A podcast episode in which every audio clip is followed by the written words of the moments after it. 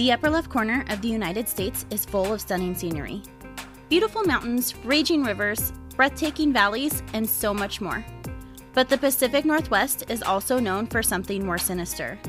This beautiful land also seems to be a breeding ground for serial killers and others who commit heinous acts. I was born in the Pacific Northwest, and I've had a fascination with true crime since childhood. I'm here to tell you the true crime stories of the PNW. So grab your sweater and a cup of coffee. I'm your host, Emily, and this is the Upper Left Corner.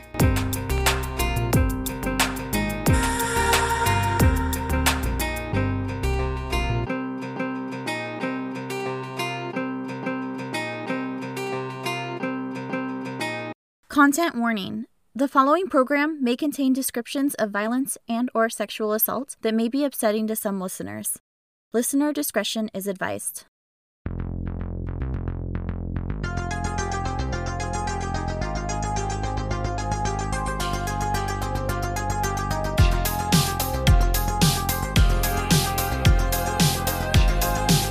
My people are rich.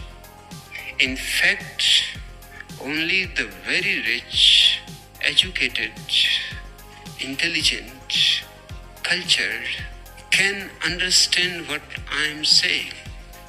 Beggars cannot come to me. Poor people cannot come to me. The gap is too big. They can hear me, but they cannot understand me.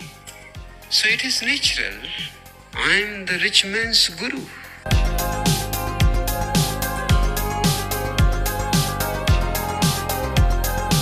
Sheela, whatever your plans are, the folk at Pemberton are simply saying this: we don't want the Rajneeshis, we don't want the orange people in our town. What can I say? Tough titties.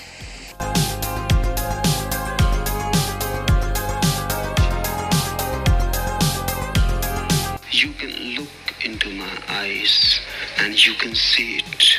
Religion is a sort of intoxication.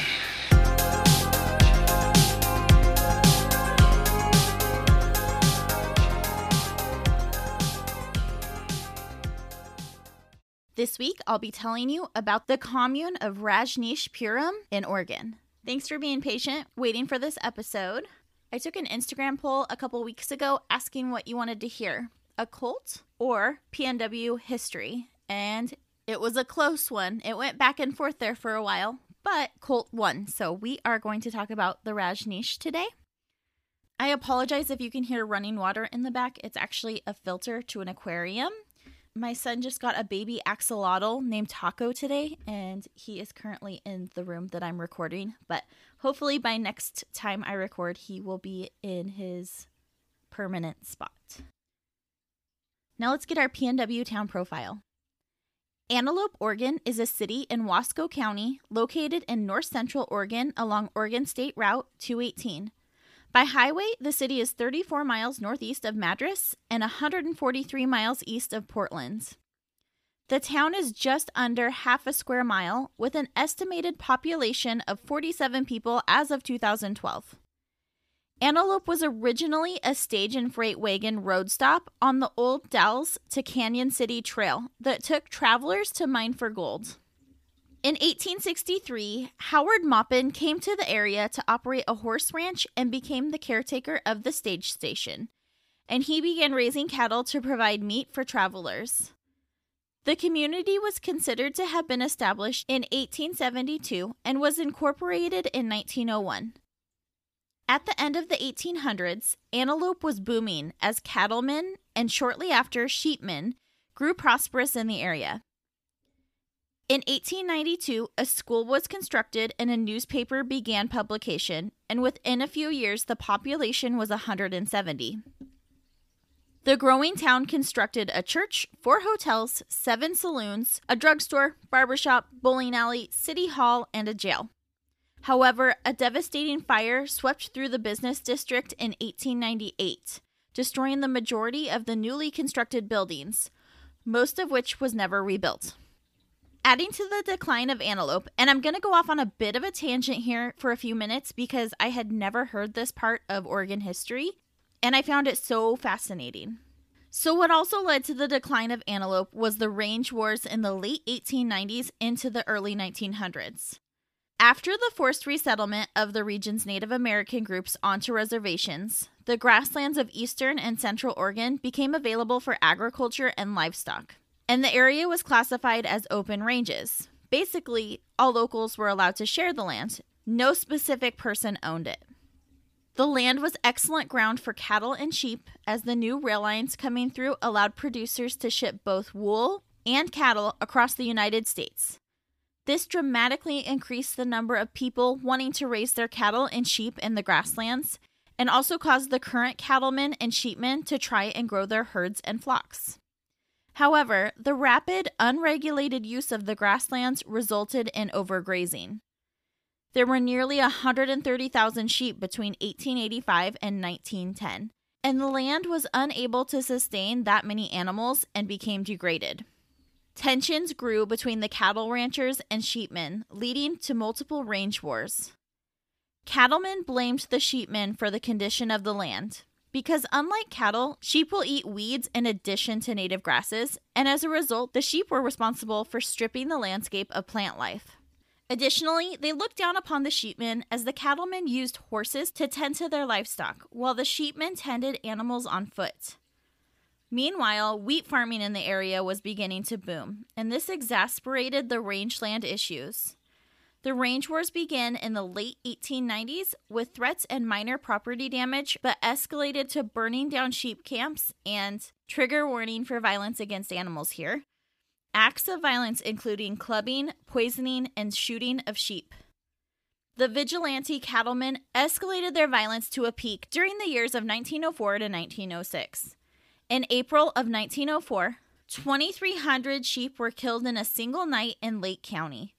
In May of 1904, a delegation of sheepmen from Antelope traveled to Crook County in an effort to reach an agreement with the cattle ranchers.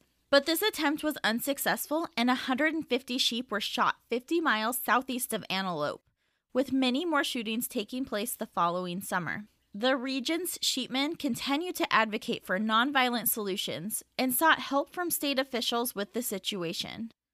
In response, a group of cattlemen calling themselves the Crook County Sheep Shooting Association urged the governor and state officials not to meddle in the affairs of, quote, our province. The range wars finally began to settle down following changes in both government regulation and land ownership. And in 1906, the federal government began regulating the use of public lands. Both cattlemen and sheepmen adjusted by purchasing land and creating corporations that could support the cost of land ownership and more intensive production methods. Although this did cause many people to leave Antelope and the surrounding areas, and in 1917, Antelope faced further troubles as State Route 97 was relocated, causing the town's businesses to struggle without the people that 97 had brought through town, and the population dwindled. As of the 2010 census, there were 28 households in Antelope, with 11% having children under the age of 18 living with them. That means that there were 3 households with children. And 46%, or 13, of the households were a single person living alone and older than the age of 65. The median age for the town, again, according to the 2010 census, was 62 years old. The area is now known to be a wonderful place for retirement, a small, quiet town. And now, onto our story. Bhagwan Sri Rajneesh was born as Chandra Mohan Jain on December 11, 1931 in India. He was the eldest of 11 children of a cloth merchant. He lived with his maternal grandparents until he was 8 years old. His grandparents gave him freedom, providing no real formal education up until his grandfather died when he was 7, and he was sent back to live with his parents at that point. The death of his grandfather hit him hard and affected his childhood greatly. The death of his childhood girlfriend, followed by the death of his cousin from typhoid when he was 15 years old, led him to have a fascination with death. As far as education goes, Rajneesh was a gifted but rebellious student. He grew to become critical of traditional religion and took up other interests to center himself, such as breath control, yoga, meditation, fasting, the occult, and hypnosis. He was also briefly associated with socialism and multiple Indian nationalist organizations. At the age of 19 in 1951, Rajneesh began studying at Hitkarini College. However, this was short-lived as he was asked to leave the college after multiple conflicts with an instructor. He transferred to D.N. Jain College. He was such a disruption with his argumentative behavior that he was allowed to not attend college classes and just show up for exams after studying the materials on his own time. This freed up some of his time to allow for him to work as an assistant editor at a local newspaper, and he began speaking publicly at the annual Sarva Dharma Smilan, which means meeting of all faiths, an event in which he would participate from 1951 to 1968. His parents pressured him to marry, a request that he simply ignored. He would later say he became spiritually enlightened on March 21, 1953, when he was 21 years old, in a mystical experience while sitting under a tree in a garden. In 1955, he completed his bachelor's in philosophy and joined the University of Sagar, which he earned his master's in philosophy in 1957. He immediately began a teaching career at Raipur Sanskrit College, but shortly after accepting the position, he was asked to transfer by the vice chancellor, who cited that Rajneesh was a danger to his students' morality, character, and religion. Rajneesh then became a lecturer at Jabalpur University in 1958 and was promoted to professor in 1960. He became a popular lecturer and was acknowledged by his peers as being an exceptionally intelligent man. He also traveled through India, giving lectures in opposition of socialism, Gandhi, and institutional religions. He believed that what India needed was capitalism, science, technology, and birth control. He criticized Orthodox Indian religions as being filled with an empty ritual, oppressing their followers with fears of damnation and promises of blessings. His statements made him controversial, but also gained him a loyal following that included wealthy merchants and businessmen. In 1962, he began consulting individuals about their spiritual development and lives in return for donations, and this snowballed into meditation camps, and eventually meditation centers began to pop up around his teachings, which at the time was called the Life Awakening Movement. After a controversial speaking tour in 1966, he resigned from his job as a professor at the request of the university. He continued his lecture series and later published a book under the title From Sex to Superconsciousness, in which he scandalized Hindu leaders by calling for freer acceptance of sex and thus became known as the sex guru in the Indian press. In 1970, Rajneesh introduced his dynamic meditation method for the first time, which involved breathing very fast and celebrating with music and dance, and also initiated his first group of disciples in the fall of that year. To become a disciple, you would undergo a name change and wear the traditional orange dress of Hindu holy men, including the beaded necklace, and they carried a locket with his picture. However, he encouraged his followers to not worship him. Around this time, he acquired a secretary who was his first disciple and had taken the name Ma Yoga Lakshmi. Lakshmi happened to come from a wealthy family and raised the money that enabled Rajneesh to stop traveling and settle down. In December of 1970, he moved to Mumbai, where he gave lectures and received visitors, including his first Western visitors. He rarely traveled and stopped speaking at public meetings. The following year, in 1971, he adopted the name Bhagwan Sri Rajneesh. Bhagwan means blessed one, and is used in Indian tradition as a term of respect for a human being in whom the divine is no longer hidden but apparent. And Sri is roughly the English equivalent to Sir.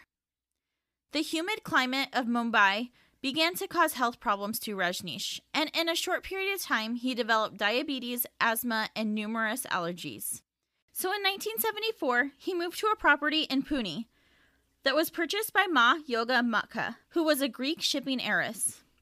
The property was 6 acres of land and had 2 adjoining houses and became the center of an ashram, which in Indian culture is like a spiritual monastery. Rajneesh spoke there from 1974 to 1981. During this time, a woman named Sheela Silverstein joined with her husband Mark. Sheela was born Sheela Patel in 1949 in India. When she was 18, she moved to the U.S. to attend college in New Jersey, and then moved to Illinois, where she married Mark. Shortly after, they made the move to India in search of spiritual enlightenment, where they both became disciples of Rajneesh. Sheela, over the years, would work her way into being one of Rajneesh's closest advisors and insisted on Rajneesh building an international brand. This started with audio, video, and printing of courses for worldwide distribution and caused the number of Western visitors to increase. The ashram grew to host an arts and crafts center that produced clothes, jewelry, ceramics, cosmetics, and also hosted performances of theater, music, and mime. In 1975, the ashram began to host meditations with therapy groups, which became a major source of income. The Pune ashram was an intense, emotionally charged place to be. The day began at 6 a.m. with dynamic meditation, followed by a 60 to 90-minute lecture by Rajneesh. Then various meditations and therapies would take place throughout the day, and in the evening, Rajneesh would converse individually with visitors. His followers would come for these talks when departing or returning, or if they had a specific topic they needed to discuss. To select the activities they should participate in during the day, many would consult Rajneesh. One of the therapy groups in the ashram was the Encounter Group, which was an experiment that allowed for a degree of physical aggression as well as sexual encounters between participants. Conflicting reports began to surface in the press that participants in the Encounter Group sessions had reported injuries, and other therapists found the group encouraged participants to be violent rather than play at being violent, which was the norm for encounter groups. One such therapist claims to have an experience at the Pune ashram in which he suffered a broken arm while being locked in a room with other participants who were armed with wooden weapons. The violence in the therapy group was ended in January of 1979. Followers who had graduated from months of meditation and therapy could apply to work at the ashram, and this typically involved hard, unpaid labor, and supervisors were chosen for their abrasive personalities. The image of the ashram took another hit after allegations of drug use among the followers, and some of the Western followers were allegedly financing extended stays in India through sex work and drug running. Down the road, a few people would allege that while Rajneesh was not directly involved, he did give his blessing for such activities and had even discussed the plans with them. On the surface, people were attracted to the spiritual side that Rajneesh and his ashrams provided. By using meditation and having agreed with his beliefs, many of which were normal, or at least normal-ish, but lines and boundaries began to loosen. He basically preached to do whatever feels good, and attachment to material things was fine, and sex was something that should be explored freely. By the end of the 70s, the Pune ashram was too small for the rapid growth, and Rajneesh asked that they find a new, larger location. In 1980, one of the first surveys was conducted to find out exactly who his followers were. An American clinical psychologist polled 300 American followers and found that the median age was just over 30. 60% had been followers for less than 2 years, and most continued to live in the U.S. Half came from California. 97% were white, and 85% were either middle or upper middle class. 2/3 had university degrees, and more than half had previously experimented in another spiritual group. It is estimated that 20% of his followers had a master's degree, which the national average of Americans having a master's degree is 10%. Since they were outgrowing their current location, followers around India began searching for properties, and they narrowed it down to a top 3. However, the plans were never put into action, as mounting tensions between the ashram and the government resulted in the process being stalled. Land use approval was denied, and the government stopped issuing visas to foreign visitors who indicated their main destination was the ashram. The government also canceled the tax-exempt status of the ashram, with respective effect resulting in a claim that was estimated at $5 million. There were also conflicts with various religious leaders that aggravated the situation, and in May of 1980, a young Hindu fundamentalist made an unsuccessful assassination attempt on Rajneesh's life. By the following year, the ashram hosted 30,000 visitors per year, and the audience was predominantly European and American. Rajneesh's lecture style began to change from intellectually focused to being filled with ethnic or dirty jokes, intended to shock the audience. On April 10, 1981, 15 years into his daily lectures, Rajneesh entered a 3.5 year of self-imposed public silence. Around the same time, Sheela replaced Ma Yoga Lakshmi as Rajneesh's secretary. With all of the criticism and punitive action threatened by the Indian government, the ashram began to consider establishing a new commune in the United States, in an effort that was led by Sheela. And on June 1, 1981, Rajneesh traveled to the U.S. on a travel visa for what he claimed were medical purposes, and he spent several months at a Rajneesh retreat center in Montclair, New Jersey. He had been diagnosed with a prolapsed disc and had not been able to find proper care in India, so Sheela set him up with care in the U.S., as she felt it would be the best bet if he ended up needing surgery. Although they stated the serious nature of the situation on his visa application, Rajneesh never sought outside medical treatment while in the U.S. By this point, Sheela was the head of the Rajneesh Foundation International and had moved on to her second marriage. On June 13, 1981, Sheila's second husband, who was also a disciple, named John Shelfer, signed a purchase contract to buy a $5.75 million property in Oregon near the tiny town of Antelope. The ranch was over 65,000 acres that spread over Wasco and Jefferson counties and was previously known as the Big Muddy Ranch. When Rajneesh moved in the following August, it was renamed Rancho Rajneesh. The locals reacted from a range between hostile to tolerant.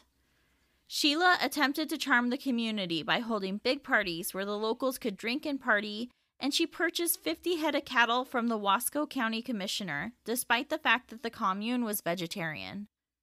They were taking over the town in their red, pink, and purple robes, and when it came time for important meetings, they would show up in their regular street clothes.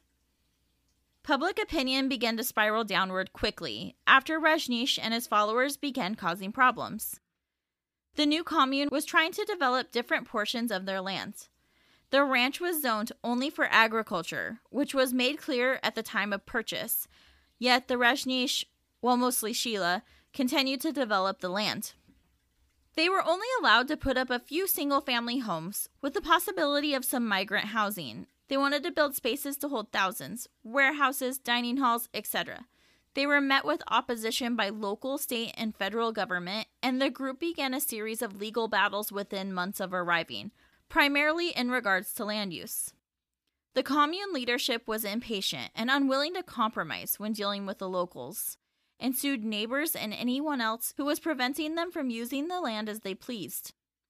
They were confrontational and had no trouble threatening people in order to have their demands met. One way the commune fought dirty to win elections was by importing a large number of homeless people from various U.S. cities by bus, promising them food and shelter in exchange for their vote. This caused issues within the commune, with fights breaking out and rowdy parties happening. Sheela began putting tranquilizers in the kegs in an attempt to keep things civil. And as soon as the election was over, they bussed them out to surrounding cities and just left them. The state of Oregon stepped in to help the people get back to their home cities at the state of Oregon's expense. Through this tactic, members of the Rajneesh movement were able to obtain positions on the city council of Antelope and attempted to influence votes to swing their way. In March of 1982, local residents of Antelope formed a group called Citizens for Constitutional Cities, for people who wanted to oppose the ranch development. They filed an initiative petition that would order the governor to contain, control, and remove the threat of invasion by an alien cult. In May of 1982, the residents of Rancho Rajneesh voted to incorporate it as the city of Rajneeshpuram, escalating the conflict with the locals. The conflict would continue for years, and coalitions began to put pressures on Rajneeshpuram. The Oregon legislature went on to pass several bills that sought to stop or slow the development of Rajneeshpuram, including the House Bill 3080, which stopped distribution of revenue-sharing funds for any city whose legal status had been challenged. This change only affected Rajneeshpuram. The governor of Oregon stated in 1982 that they should leave Oregon since their neighbors didn't like them. And in May of 1982, U.S. Senator Mark Hatfield called to the INS in Portland, stating that he was very concerned that a religious cult is endangering the way of life for a small agricultural town and is a threat to public safety. Such actions typically do tend to influence immigration decisions. 1,000 Friends of Oregon, whose mission statement reads, quote, "Our mission is working with Oregonians to enhance our quality of life by building livable urban and rural communities, protecting family farms and forests, and conserving natural areas." Once involved, they immediately took administrative actions to void the corporation and caused buildings and improvements to be removed. 1,000 Friends publicly called for the city to be dismantled and filed a lawsuit that, if they won, would force the removal of the septic system and tear down many of the buildings. Sheela attempted to bribe 1,000 Friends with money, but they brushed her off, and from then on, they were enemies.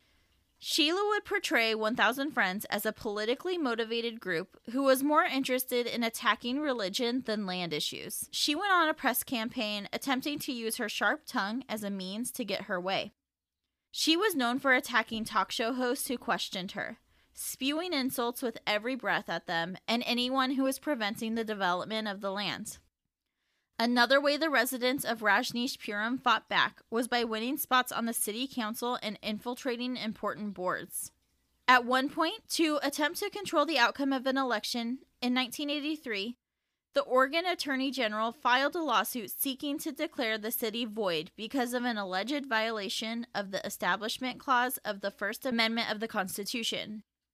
In September of 1984, the Antelope City Council, that had been overtaken by Rajneesh followers, voted to change the town's name from Antelope to Rajneesh, infuriating the locals. They changed the names of all the streets and even had the police officers wearing the pink and purple uniforms, just like the security officers they had on their ranch. The commune used intimidation tactics, like following the government leaders who were rejecting their efforts to develop the land, even parking outside their homes and watching them and their families. Police said their hands were tied since they technically weren't doing anything illegal. They also took a petty approach as well, which including putting nails in tires of their opponents. And on one occasion, Sheela held a courthouse door open for the state's deputy attorney general, who had his hands full of books, and once he walked through the doorway, she stuck her foot out and tripped him, sending him and the books flying as a group of Rajneesh followers laughed at him. Their antics took the most sinister turn to date in 1984. At this point, the Big Muddy Ranch, or Rancho Rajneesh, had thousands of followers calling it home. With full control of Antelope, they set their sights on taking over the Wasco County Commission as well as the Sheriff's Office. With authorities onto their last trick of busing in homeless people, election laws were changed to prevent this from happening. So 12 leaders from the commune came up with a plan to incapacitate voters in the Dalles, where the majority of voters for the county resided, in an effort to sway the election. They used the Rajneeshpuram Medical Laboratory because, mind you, the commune had all sorts of amenities to accommodate the growing population. They used the medical lab on the commune property to culture salmonella bacteria they had purchased from a medical supply company in Seattle. 8 members then spread the salmonella on produce at grocery stores throughout the Dalles, a nursing home salad bar, the courthouse bathrooms, and even attempted to introduce pathogens into the Dalles water system. This was their trial run, and if successful, they planned to do an even larger-scale operation closer to the election. It did not have the desired effect, so they hit the lab to make the liquid more potent. In August, 2 county commissioners visited the ranch to discuss the building plans, and on a scorching hot day, they were given a glass of water that was tainted with salmonella. Both got violently ill, and one had to be hospitalized for 4 days. In September and October of 1984, they contaminated 10 local restaurants by sprinkling the more potent liquid on salad bars, infecting 751 people. 45 people had to be hospitalized, but thankfully everyone survived. The victims ranged in age from a newborn, who was born 2 days after his mother had been infected and was initially only given a 5% chance of survival, to an 87-year-old. The symptoms caused the victims to become violently ill, with symptoms that included diarrhea, fever, chills, nausea, vomiting, headaches, abdominal pain, and bloody stools. Locals immediately began to suspect that Rajneesh's followers were behind the poisonings, but officials didn't have enough to prove it. However, locals turned out in droves on Election Day to prevent the cult from winning any county positions, therefore rendering the plot completely unsuccessful. Only 239 of the commune's 7,000 residents voted, as most were not U.S. citizens and could not vote. The outbreak cost local restaurants hundreds of thousands of dollars, and health officials shut down the salad bars of the affected establishments, at one point blaming the outbreak on poor hygiene by the food workers. Even after they were reopened, many residents preferred to eat at home, fearing further attacks.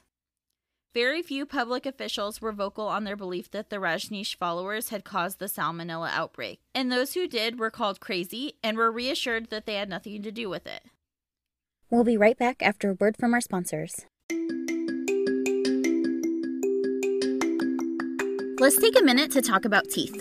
Between my AM love of coffee and my PM love of red wine, my teeth definitely need some attention to keep them whiter and brighter. That's why I'm so excited to tell you about my new sponsor, Smile Brilliant. If you're like me, you're confused by all of the teeth whitening products on the market. But since taking Smile Brilliant on as a sponsor, I've learned that the #1 dentist recommended product is the custom-fitted tray. However, they're very, very costly at the dentist office. That's why the best option is Smile Brilliant. With their lab's direct process, you can have a custom-fitted teeth whitening tray at a fraction of the price, without a single visit to the dentist. Using an exact model of your teeth, Smile Brilliant's lab technicians will handcraft your trays to ensure the best possible results. Simply order the system at smilebrilliant.com, make your dental impressions at home, and return them to Smile Brilliant using the prepaid envelope provided. In a matter of a week, your trays will be back in the mail. As an upper left corner listener, enjoy 30% off site-wide at smilebrilliant.com using code UPPERLEFT, all one word. That code is also good on their other amazing products, such as their night guards or electric toothbrushes. Head on over to smilebrilliant.com today. Your business deserves the same expertise as that of a Fortune 500 company. If you need a CIO-level service, why hire a full-time staff member at $250,000 a year when you can get this on-demand service for fractions of the cost? As your CIO on demand, we'll give you the steps you need to take so as to minimize interruption to your business and profitability, and provide you and your business with training and education to prevent future attacks. To get an efficiency review for your business today, contact us at www.ee-services.com. And now back to the story. In 1985, the Rajneesh inner circle got diabolical once more when they planned an assassination of Charles Turner, a U.S. attorney for the state of Oregon.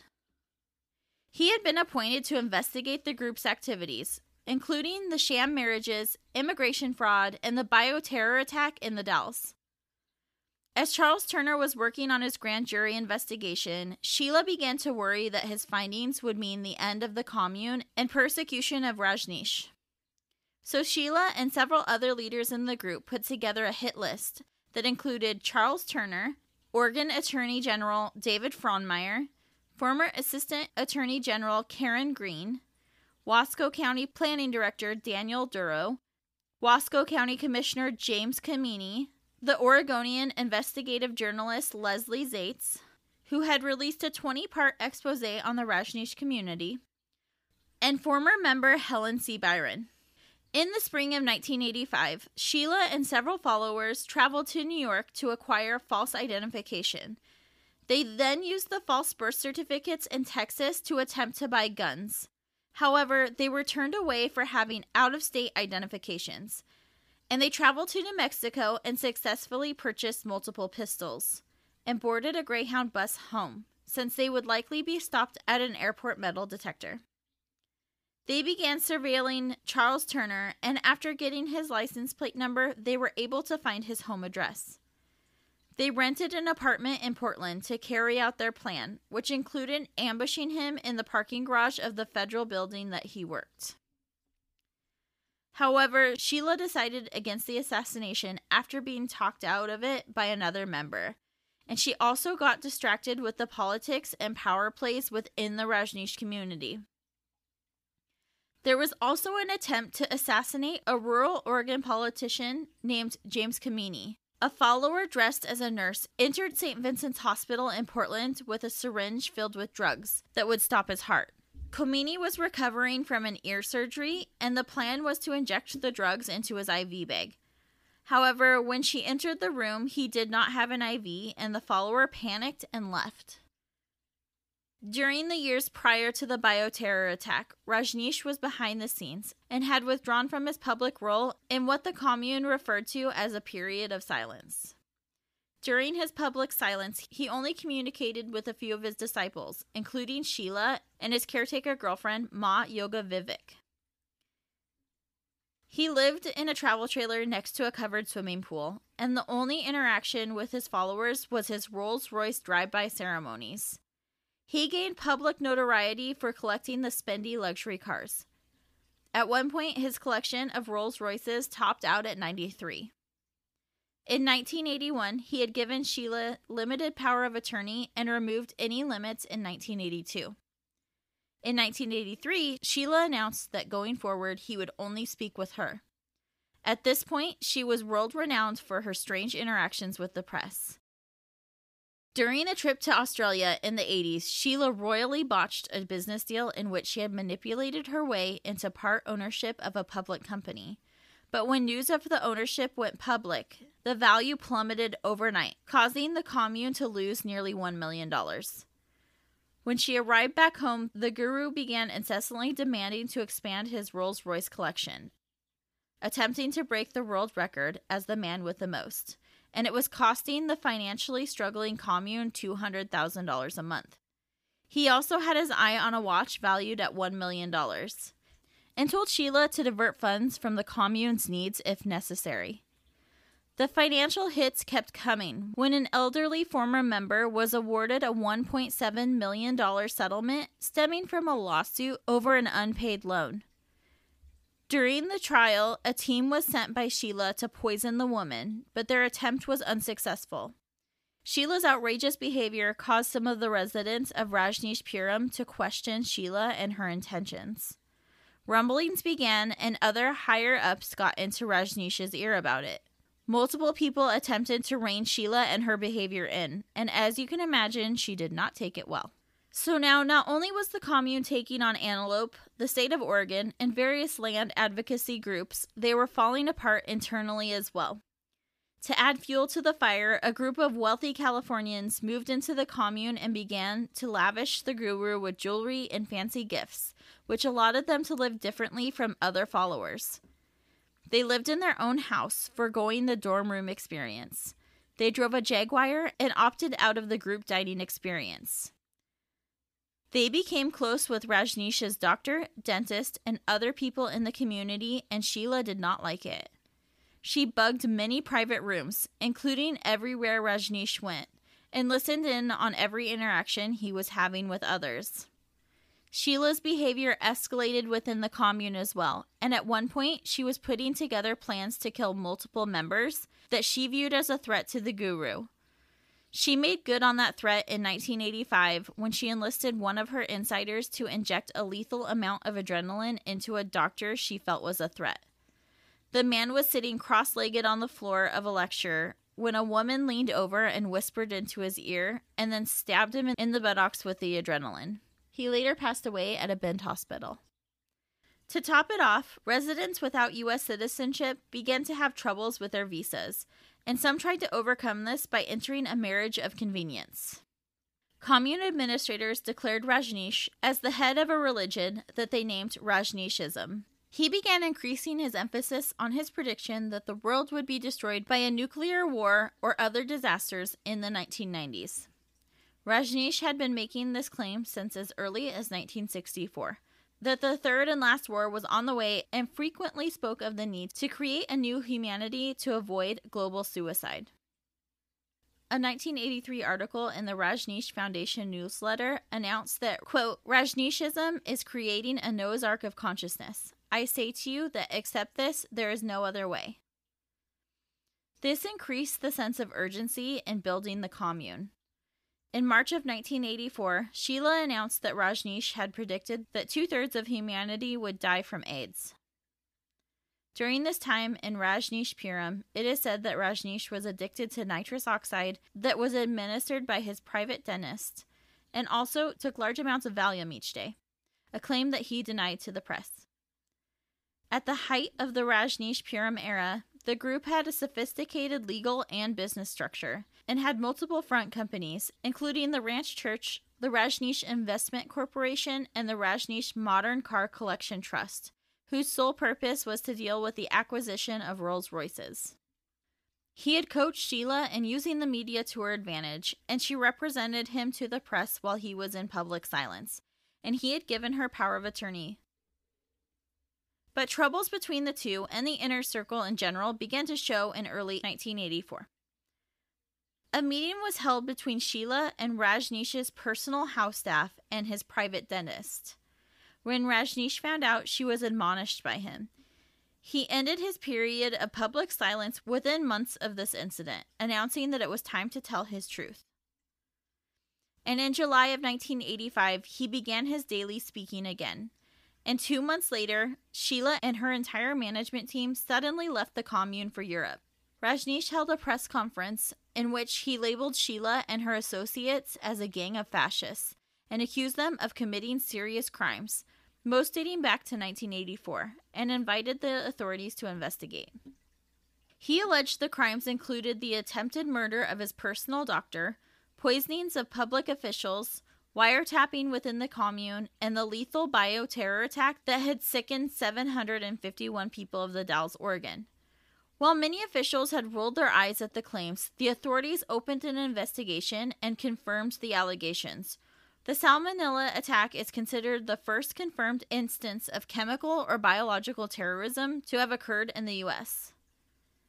8 members from the commune, including Sheela, would be charged with multiple offenses, such as attempted murder, immigration fraud, wiretapping, and arson, all associated with the criminal acts they had carried out or plotted. Sheela was arrested in West Germany in October of 1986 and extradited to the U.S. in February and charged with immigration fraud and attempted murder. The Oregon Attorney General prosecuted for the crimes related to the poisoning of the 2 commissioners who had been poisoned while visiting the ranch, and for crimes related to the restaurant poisoning. Sheela pled guilty in July of 1986 to first-degree assault and conspiracy to assault for the commissioners' poisoning and wiretapping at the commune. For these crimes, Sheela was sentenced to 3 20-year terms in prison to be served concurrently, and she was fined $470,000. Sheela was sent to a female correctional facility in California, where she was released for good behavior in December of 1988. She only served 39 months.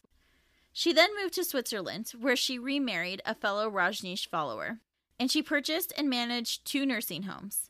But it wasn't all Swiss cheese and chocolate. In 1999, she was convicted by a Swiss court for criminal acts preparatory to the commission of murder in relation to the plot to kill Charles Turner in 1985. The Swiss government refused to extradite her to the U.S., but agreed to try her in Switzerland. She was found guilty and sentenced to time served. In April of 2021, a Netflix documentary was released called Searching for Sheela, which followed her first trip to India in 35 years. In February 2020, it was announced that a film about Rajneeshpuram was in the works at Amazon Studios with Priyanka Chopra to star as Sheela. It is reported that Sheela did not approve of the actress portraying her and sent a legal notice to Priyanka, demanding that she quit the project or she would take legal action. It is unknown if the film is moving forward. Although no evidence has surfaced to prove that Rajneesh had anything to do with the crimes, it is noted that Sheela was an easy scapegoat, as she had left the country and multiple law enforcement officers who surveyed affidavits that have never been publicly released insinuated that Rajneesh was incriminated in many of her crimes. On September 30th, 1985, Rajneesh denied that he was a religious teacher, and his followers burned 5,000 copies of the book Rajneeshism, an introduction to Bhagwan Sri Rajneesh and his religion, which was a 78-page compilation of his teachings. He ordered the book burning to rid them of the last traces of the influence of Sheela, whose robes were also added to the fire. According to court testimony by Ma Ava, a prominent disciple, Sheela played a tape to followers in which Rajneesh spoke about the need to kill people to strengthen the wavering commune. The gist was that he believed it would be necessary to kill people in order to stay in Oregon. He also stated that killing people wasn't a bad thing, and that, quote, actually Hitler was a great man, although he could not say that publicly because nobody would understand that. Hitler had a great vision. On October 23, 1985, a federal grand jury indicted Rajneesh and several other disciples with conspiracy to evade immigration laws. The indictment was returned privately in the judge's chambers, but word got back to Rajneesh's lawyer.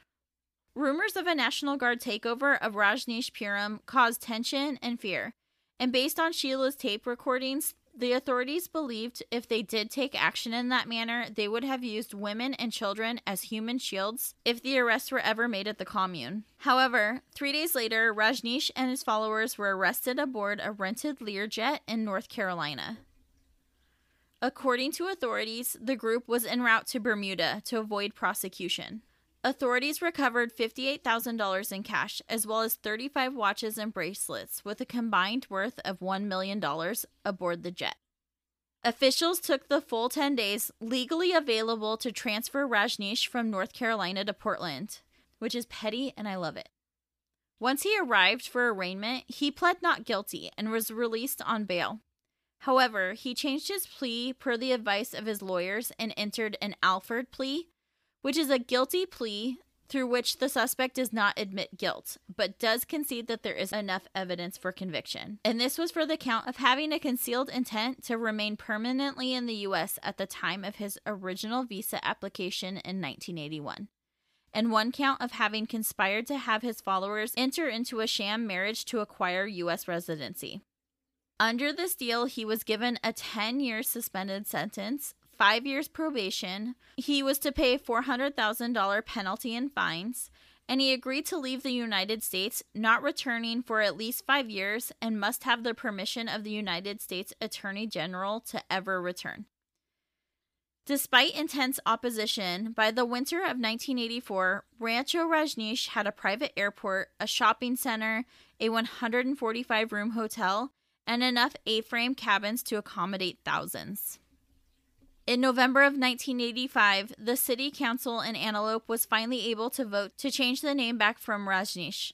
Although all of the locals had continued to call it Antelope, and the post office had never acknowledged the name change in the first place. Rajneesh returned to India, landing in Delhi on November 17, 1985. His Indian disciples gave him a hero's welcome and denounced the United States. When non-Indians who were in his party had their visas revoked, he moved to Nepal, and then a few weeks later to Greece, where he was arrested after a few days by the Greek National Intelligence Service. He then flew to Geneva, then to Stockholm and London, but was refused entry into each country. Next, Canada refused his landing permission, so his plane had to divert to Ireland to refuel. He was allowed to stay in Ireland for 2 weeks on the condition that he did not go out or give talks. During his stay, he was granted a Uruguayan identity card and 1 year provisional residency with the possibility of permanent residency. So the group set out, but the plane had to stop in Madrid and was surrounded by authorities there. Once he made it to Uruguay, the group found a house to move into, and he began speaking publicly until June 19th. Where he was invited to leave the country for no official reason. He was able to arrange a 2-week visa for Jamaica, but upon arrival, the police gave the group 12 hours to leave. They stopped twice to refuel, and on July 30th, 1986, he returned to Bombay, India. In January of 1987, he returned to the ashram in Pune, where he began holding his speeches and classes each day, except for when his health was too poor to do so. He expanded the location, calling it a multiversity, where therapy was to function as a bridge to meditation. He developed new meditation therapy methods and began to lead meditation courses after he hadn't for over 10 years. His Western disciples did not form any large communes, preferring ordinary, independent living. The red and orange dress was largely abandoned, as it had become optional in 1985. Wearing the robes was reintroduced in 1989, and it was only required while on ashram premises, along with white robes for meditation and black robes for leaders. In November of 1987, Rajneesh expressed that he believed his deteriorating health was due to poisoning by the U.S. authorities while in prison. His symptoms were nausea, fatigue, pain in extremities, and lack of resistance to infections. His doctor and his former attorney, both also followers, theorized that radiation and thallium were deliberately placed in his mattress, since his symptoms were concentrated to the right side of his body. But they presented no evidence, and the U.S. authorities described this as complete fiction, while others suggested chronic diabetes and exposure to HIV were likely the culprit of his health troubles. In December 1988, he said he no longer wished to be referred to as Bhagwan Sri Rajneesh, and in February 1989, he took the name Osho Rajneesh, which he shortened to just Osho in September. He also requested that all trademarks that were previously branded with Rajneesh be rebranded. His health continued to decline, and he delivered his last public talk in April of 1989. From then on, he simply sat in silence in front of his followers. Shortly before his death, he informed members of his inner circle that one or more audience members at his evening meetings were subjecting him to some form of evil magic. A search for the perpetrators was undertaken, but no one could be found. Rajneesh died on January 19, 1990, at 58 years old at the ashram in Pune, India. The official cause of death was listed as heart failure, but a statement released by his commune said that he died because living in his body had become hell after the alleged poisoning in the U.S. jails. Rajneesh's death still remains a mystery to some. His body was cremated within an hour of his passing, and his doctors were aware that he was passing, and no one informed his mom, who was on site, and her initial reaction was that he was murdered. There are still a number of smaller centers that follow the Rajneesh movement, though many choose to lead regular solo lives while maintaining some of the practices. The commune in Pune was later named the Osho International Meditation Resort and currently attracts an estimated 200,000 visitors per year, and the followers continue to spread his beliefs from the hundreds of Osho meditation centers that have opened across the globe. After the Oregon commune was abandoned by the Rajneesh, the property reverted ownership to the state of Oregon for non-payment of taxes and was sold to Dennis Washington, a billionaire from Montana, in 1991 for $3.65 million. The ranch is currently operated by the Christian group Young Life, and it now hosts Christian youth and family camps as the Washington Family Ranch. And that is the story of the Rajneeshpuram commune.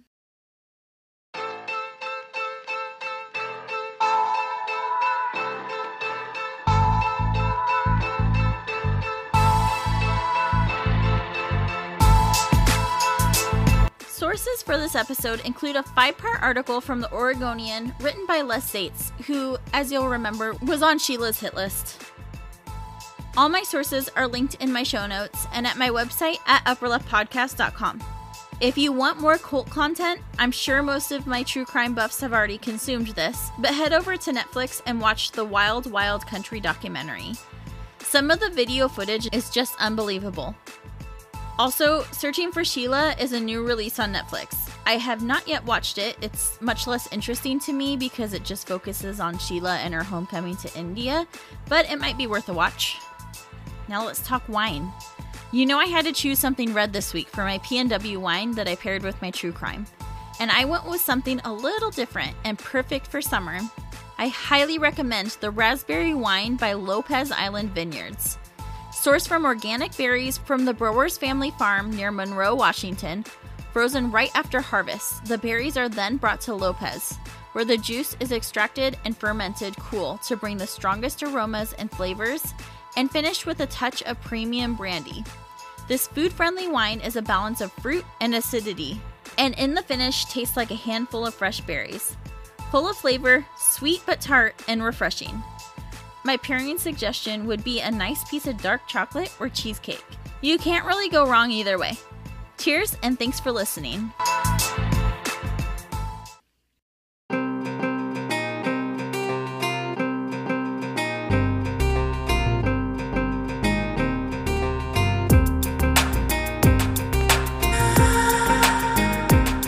This has been Upper Left Corner, a PNW True Crime podcast. If you enjoyed the episode, please leave a 5-star rating and review and share it with a friend. All of the sources for this episode are listed in the show notes and at upperleftpodcast.com. While you are there, check out the Support Victim Causes tab to find the way you can help the victims' families, or take a peek at my merch. You can follow me on Instagram at upperleftcornerpod. If you have a case suggestion or a PNW wine recommendation, please email me at upperleftpodcast@gmail.com. Thank you for your support.